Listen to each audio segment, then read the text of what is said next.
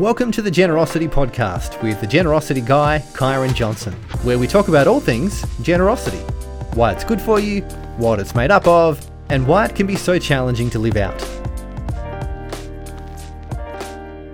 Bad news has an impact. Just like the ocean's waves wear down the rocks on the shore over time, bad news can wear us down to the point where we just don't want to deal with it anymore, so we shut it out. Now, this is what some call charity fatigue, which is a little deceptive because the fatigue is not about the charities themselves, but the problems these charities fight against. It's more like bad news fatigue. And if we don't face it, then we can miss out on being involved in some great things happening in our world. So, how do we fight against charity, I mean, bad news fatigue? Well, firstly, look for the good things that are happening around us. There is always something good happening if we look hard enough.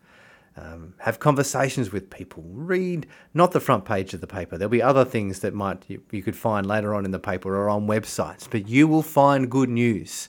Um, it might not be the first thing that you see. Secondly, recognize that you cannot save the world. I know that's hard to hear, but you cannot. But you can do your part.